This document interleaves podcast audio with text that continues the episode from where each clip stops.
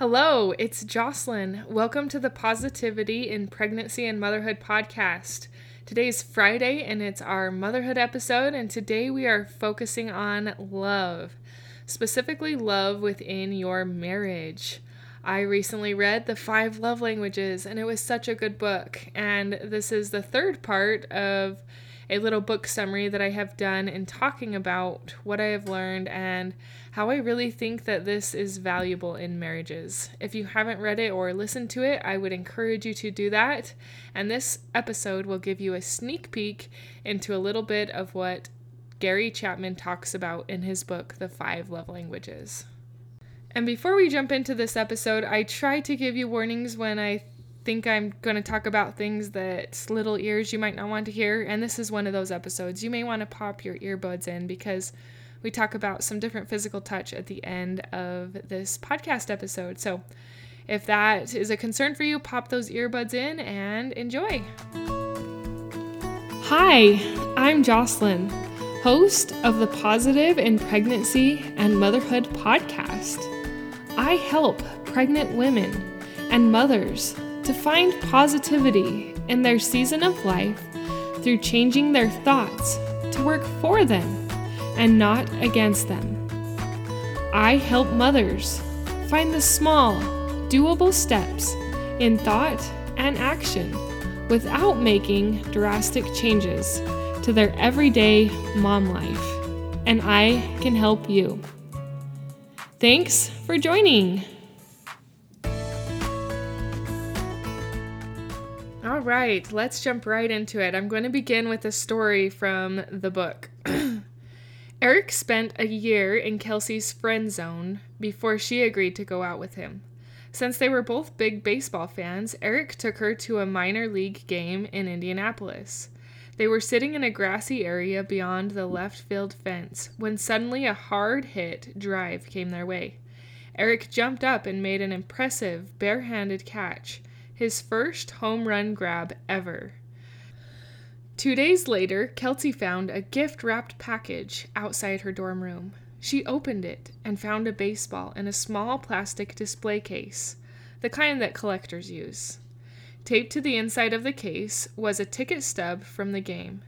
Inscribed on the ball was the date of the game and these words First home run catch.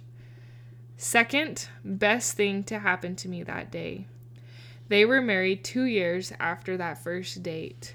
Fifteen years later, that baseball, still in its display case, sits on Kelsey's dresser where she can see it every day. It's the first thing she would grab if the house were on fire. That is such a cute little story, and that gives a segue into the third love language, which is receiving gifts. A gift is something that you can hold in your hand and say, Look, he was thinking of me, or she remembered me. You must be thinking of someone to give him a gift. The gift is a symbol of that thought. It doesn't matter whether it costs money, what's important is that you thought of him. And it's not the thought implanted only in the mind that counts, but the thought expressed in actually securing the gift and giving it as an expression of love. Mothers remember the days their children bring a flower from the yard as a gift. They feel loved, even if it was a dandelion or a flower they didn't want picked. From early years, children are inclined to give gifts to their parents, which may be another indication that gift giving is fundamental to love. Gifts are visual symbols of love. Most wedding ceremonies include the giving and receiving of rings. The person performing the ceremony says, these rings are outward and visible signs of an inward and spiritual bond that unites your two hearts in love that has no end. That is not meaningless rhetoric. It is verbalizing a significant truth. Symbols have emotional value. And I want to express that these symbols can be very important. And to some of us, those gifts or gift giving is your primary love language and that is very important to you and that's how you feel loved or that's how he feels love is through getting gifts. I like how he points out that the gifts don't have to be expensive. they can just be something that has was thought of. I remember one year my dad had to work overtime on Valentine's and he actually had been working a lot of overtime. There were some bad storms and um, he was a, a lineman and so dealing with electricity. And I remember he brought home my mom a heart that he had made out of copper, out of copper wire. And that was just like touched my little heart. And I imagine it touched her heart that he was thinking of her even though he couldn't be with her on Valentine's Day. Like that didn't cost him anything. I'm sure the copper was just extra and but he was thinking of of his wife in that moment. And I really think it's just the thoughtfulness. They don't need to be expensive. I have to admit that gift giving and um, getting and receiving gifts is not one of my love languages. I mean, it is, we all like getting gifts, but it's not my primary love language. And so I tend to be more tight. like, I, I hang on to my money a little bit more, but I really liked that he put this part in the chapter. It's called, this section's called the best investment. And I'm just going to read a little bit of the first two paragraphs. It says, If you are to become an effective gift giver, you may have to change your attitude about money. That's me. Each of us have an individualized perception of the purposes of money, and we have various emotions associated with spending it. Some of us have a spending orientation. We feel good about ourselves when we are spending money. Others have a saving and investing perspective. We feel good about ourselves when we are saving and investing it wisely. If you are a spender, you will have little difficulty purchasing gifts for your spouse. But if you are a saver, you will experience emotional resistance to the idea of spending money as an expression of love. You don't purchase things for yourself. Why would you purchase things for your spouse? But that attitude fails to recognize that you are purchasing th- things for yourself.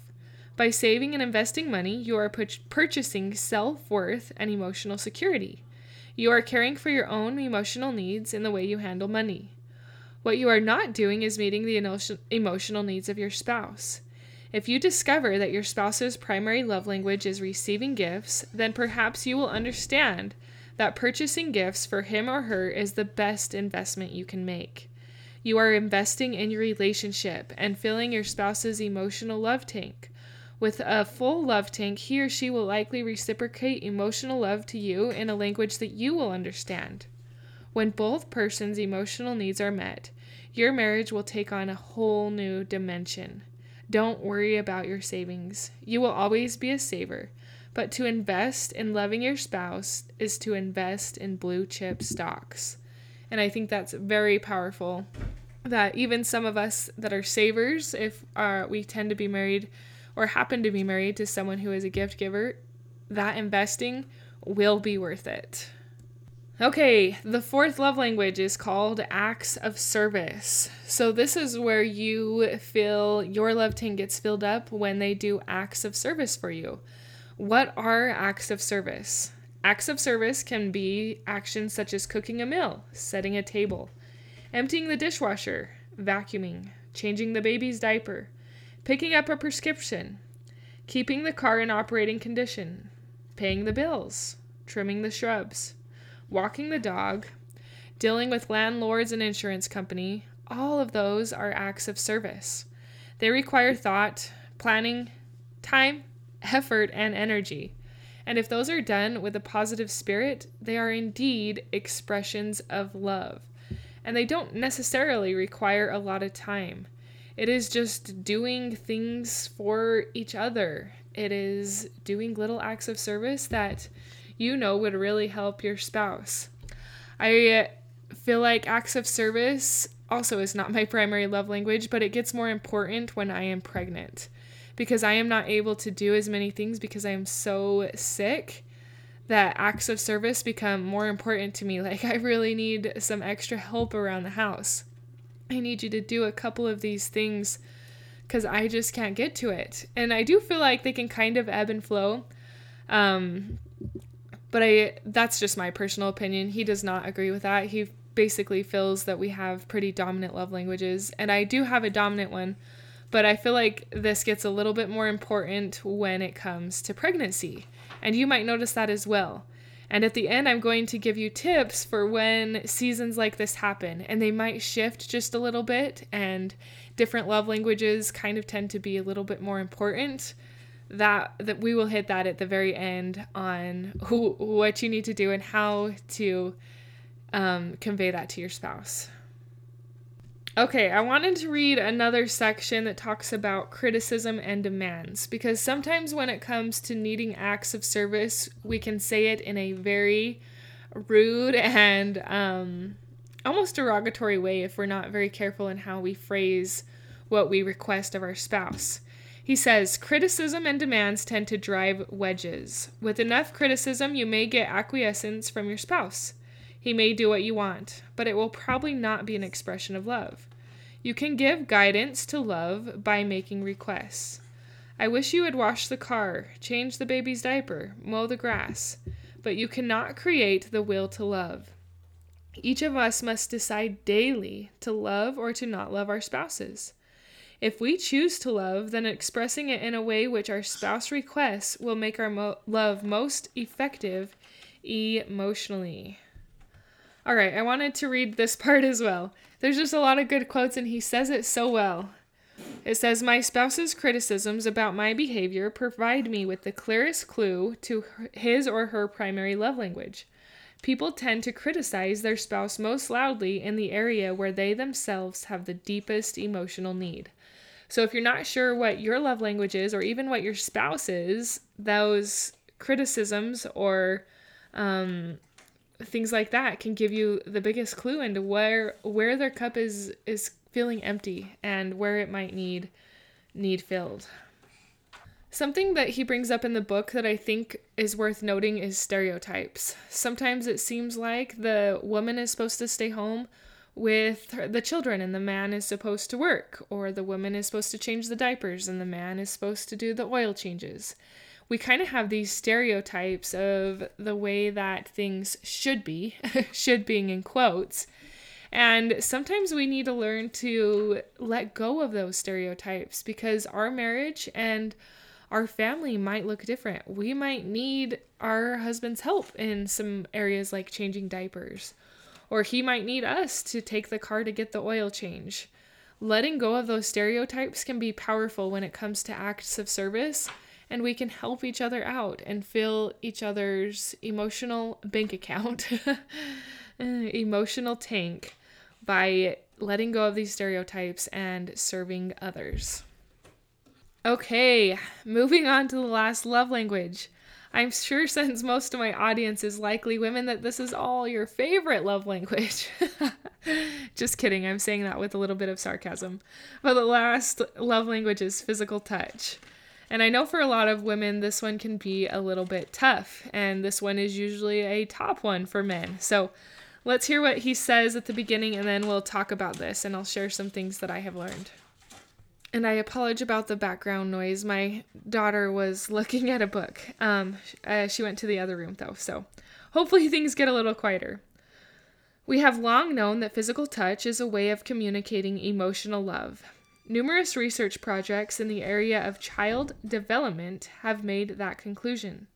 Babies who are held, stroked, and kissed developed a healthier emotional life than those who are left for long periods of time without physical contact. Physical touch is also a powerful vehicle for communicating marital love. Holding hands, kissing, embracing, and sexual intercourse are all ways of communicating emotional love to one's spouse. For some individuals, physical touch is their primary love language. Without it, they feel unloved. With it, their emotional tank is filled and they feel secure in the love of their spouse.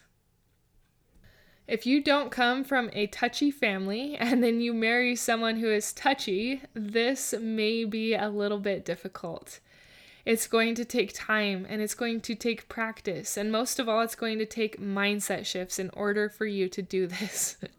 I know that it has taken a lot of mindset shifts for me in order to get better at this area of my marriage. I have not been great at at physical touch. Um, I am very ticklish, and I so I just naturally don't love being touched all the time. and so I've had to really open that up because my husband he's different. He enjoys the physical touch and he enjoys to wrap his arms around me. And over the years, I have had to deliberately choose to allow myself to enjoy that more. And as I have, it actually has been amazing. What Gary Chapman says in this book if you fill your spouse's love tank, it will actually reciprocate and he will do better at filling up your love tank. And I have found that to be true as I have invested in doing better with my husband and learning him better. I like what he says right here. He says, Not all touches are created equal. Some will bring more pleasure to your spouse than others. Your best instructor is your spouse, of course. After all, he is the one you are seeking to love. He knows what best he perceives as loving touch, and that's same with you. Don't insist on touching him in a way, in your way, and in your time. So do it as they like. And there are still boundaries that I have that I just don't enjoy being touched that way. And my husband knows those boundaries because I have learned to tell him. I have learned to tell him that I do not like when my ears are touched. I just do not like that. Learn to speak their love dialect.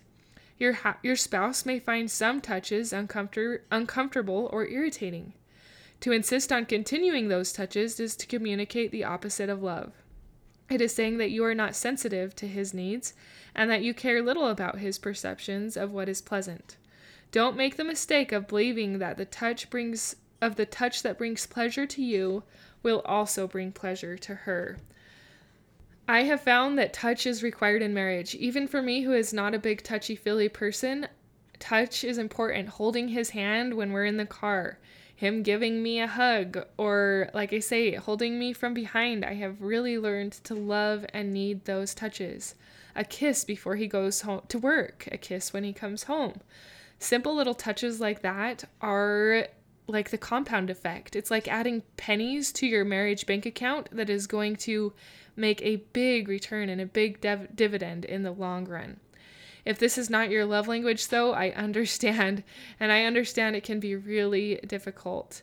If you have a hard time with intimacy and your husband really, like, he needs that to fill his emotional tank, that was one I had to work through as well. I read many books, listened to many podcasts and YouTube videos on shifting my mindset and working to get better at that aspect. Um, I will share that Jana Denton Howes on YouTube, some of her YouTube videos really helped me in that area. And if you are struggling in the intimacy area, I encourage you to go title search some of her videos on YouTube and listen to the ones that sound good to you. Um, she really resonated with me. I didn't watch all of her videos, but I watched enough to really help me move forward in that area where I was stuck. And I feel like that was very important and has and has really drawn my marriage closer together it's not only made my marriage better and drawn us to better together better, but I've enjoyed that aspect of marriage better. And I think that is beautiful and sacred. And sometimes as women, we have so many to-do lists and things on our mind and the children and all the things we need to do that we don't really allow ourselves to be present in those moments or at least that was my my mistake and um, i could actually do a whole podcast episode on that and how i had to really just tune everything out, and allow myself to be present. I'm sure you probably think that all men, their number one language, love language, is is physical touch because of inst- intimacy. But in the book, he says this, and I really thought this was important, especially if your husband's love, first love language is not intimacy. He says, For the male, sexual desire is physically based. That is, the desire for sexual intercourse is stimulated by the buildup of sperm cells and seminal fluid in the seminal vesicles. When the seminal, seminal vesicles, say that 10 times fast, are full, there is a physical push for release. Thus, the male's desire for sexual intercourse has a physical root. For the female, sexual desire is far more influenced by her emotions. If she feels loved and admired and appreciated by her husband, then she has a desire to be physically intimate with him. But without the emotional closeness, she may have little physical desire. Her biological sex drive is closely related or closely tied to her emotional need for love. Because the male is physically pushed to have sexual release on a somewhat regular basis, he may automatically assume that this is his primary love language. But if he does not enjoy physical touch at other times in non sexual ways, it may not be his love language at all. Sexual desire is quite different from his emotional need to feel loved. That doesn't mean that sexual intercourse is unimportant to him. It is extreme, extremely important but sexual intercourse alone will not meet his need to feel love. The wife must speak his primary emotional love language as well. And to me, that was very eye opening that they have like a physical need for that to release. So they may have another love language that needs to be filled as well. So, how do you implement this? How do you figure out your love language or their love language and then learn to speak each other's love language? I'm going back to what I told you with acts of service. It takes time, it takes intentionality, and it takes conversations. It takes working through it. It takes telling him what you need. Unfortunately, it took me a really long time to learn that I had to tell Isaac what I needed, that I needed him to tell me some nice words and to encourage me, that I just I needed to prompt him with questions like how are you feeling? How do you feel about us? and and stuff like that. I had to tell him what I needed. He can't read your mind. And that was the tip I wanted to give you is that our husbands can't read our mind when it comes to the ways we need to be filled with love. We'd like to assume that they can just know that that's what we need and that they can do it, but it just doesn't work that way. Men can't read our mind.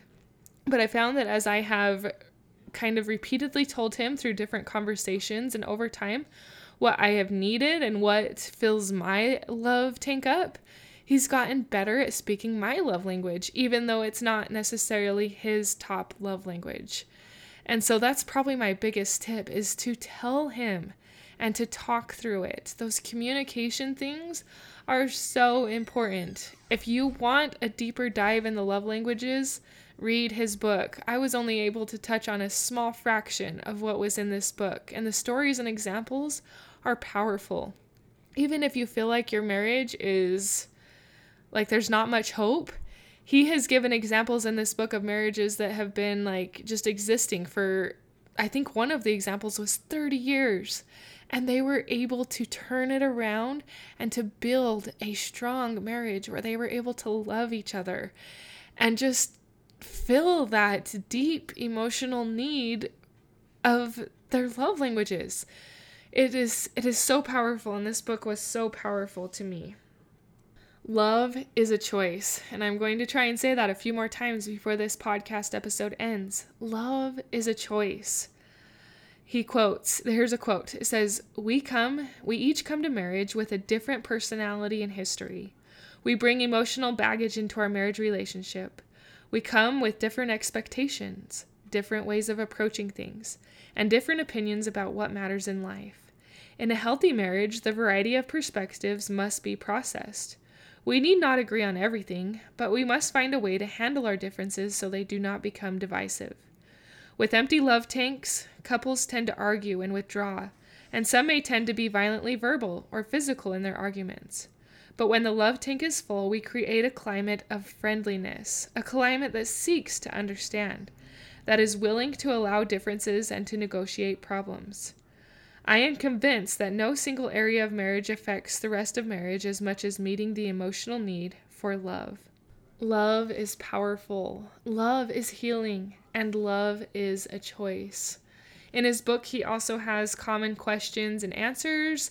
Maybe you're confused about how to figure out his love language or your love language. He even has a quiz in the background to help you figure out what your love language might be and what your spouse's love language might be. And me and my spouse actually did do that, and it was really fun and really revealing to do that together and to know that we have different love languages and that we can learn to speak each other's. Anyway, I loved this book. I thought it really helped to fill my perspective about love. My biggest tip is to communicate what you need. Tell him he can't just guess that you needed a hug today because it was a hard day. He can't just guess that you needed him to change that diaper because you were at your wits' end. He can't just guess that you need to be told often that you that he loves you. He does need you to tell him and to help guide him, kindly guide him. Don't do it rudely and in a hard harsh tone, but gently guide him in filling up your cup and do your best to find ways to fill up his love cup. Anyway, or love tank. I think I've used like five different words for that. love cup, love tank, emotional bank account, whatever it is. They all stand for the same thing of filling our love and feeling love. Thank you for listening. Thank you for sharing. Thank you for giving this podcast a rating and review. And most of all, thank you for implementing what you have learned into your life. I am learning right alongside you, and it is a journey. It's an adventure. Let's enjoy this motherhood and marriage adventure all together. Until next time. Thank you for being a part of the Positive in Pregnancy and Motherhood podcast, for listening, for sharing, and most of all, for applying these tools into your own life to improve your own happiness so that you can find your own better thoughts for a better you in a positive pregnancy, in losing that stubborn baby weight, and becoming the mom you desire to be through taking small steps in thought and action to reach your goals. If you are a mother who has an inner desire to enjoy motherhood and pregnancy better, but you are having difficulty figuring it out, I can help you. I can help you find the small, doable steps without drastic changes to your everyday mom life. Reach out, let's connect, and let's see you move forward. My name is Jocelyn, and I thank you for listening. Until next time.